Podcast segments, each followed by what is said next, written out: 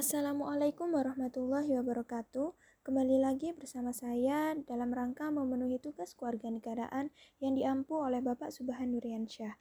Pada penjelasan kali ini saya akan menerangkan terkait dengan pentingnya wawasan Nusantara dalam konteks negara kesatuan Republik Indonesia.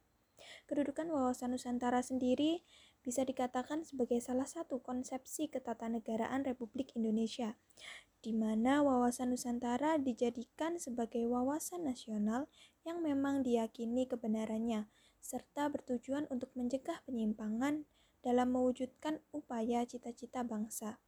Dengan begini, akan mampu membantu menumbuhkan rasa jiwa nasionalisme pada setiap warga negara Indonesia. Alasan pentingnya wawasan Nusantara ini yang pertama, untuk menumbuhkan sikap nasionalisme yang tinggi terhadap bangsa dan negara. Selanjutnya, untuk memperkuat dalam membangun ketahanan nasional Indonesia.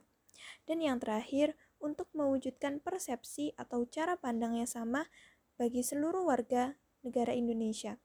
Karena dengan cara pandangnya sama, nantinya diharapkan mampu membawa Indonesia menuju satu kesepahaman dan satu hati untuk mewujudkan cita-cita nasional maka dapat diambil kesimpulan bahwa wawasan Nusantara sebagai cara pandang bangsa Indonesia dan sebagai visi nasional ini lebih mengutamakan persatuan dan kesatuan bangsa. Sehingga sampai saat ini dan sekarang pun uh, wawasan Nusantara ini masih dikatakan tetap sah atau baik untuk diterapkan di era saat ini maupun di era yang akan datang. Sekian penjelasan yang dapat saya sampaikan. Kurang lebihnya mohon dimaafkan. Wassalamualaikum warahmatullahi wabarakatuh.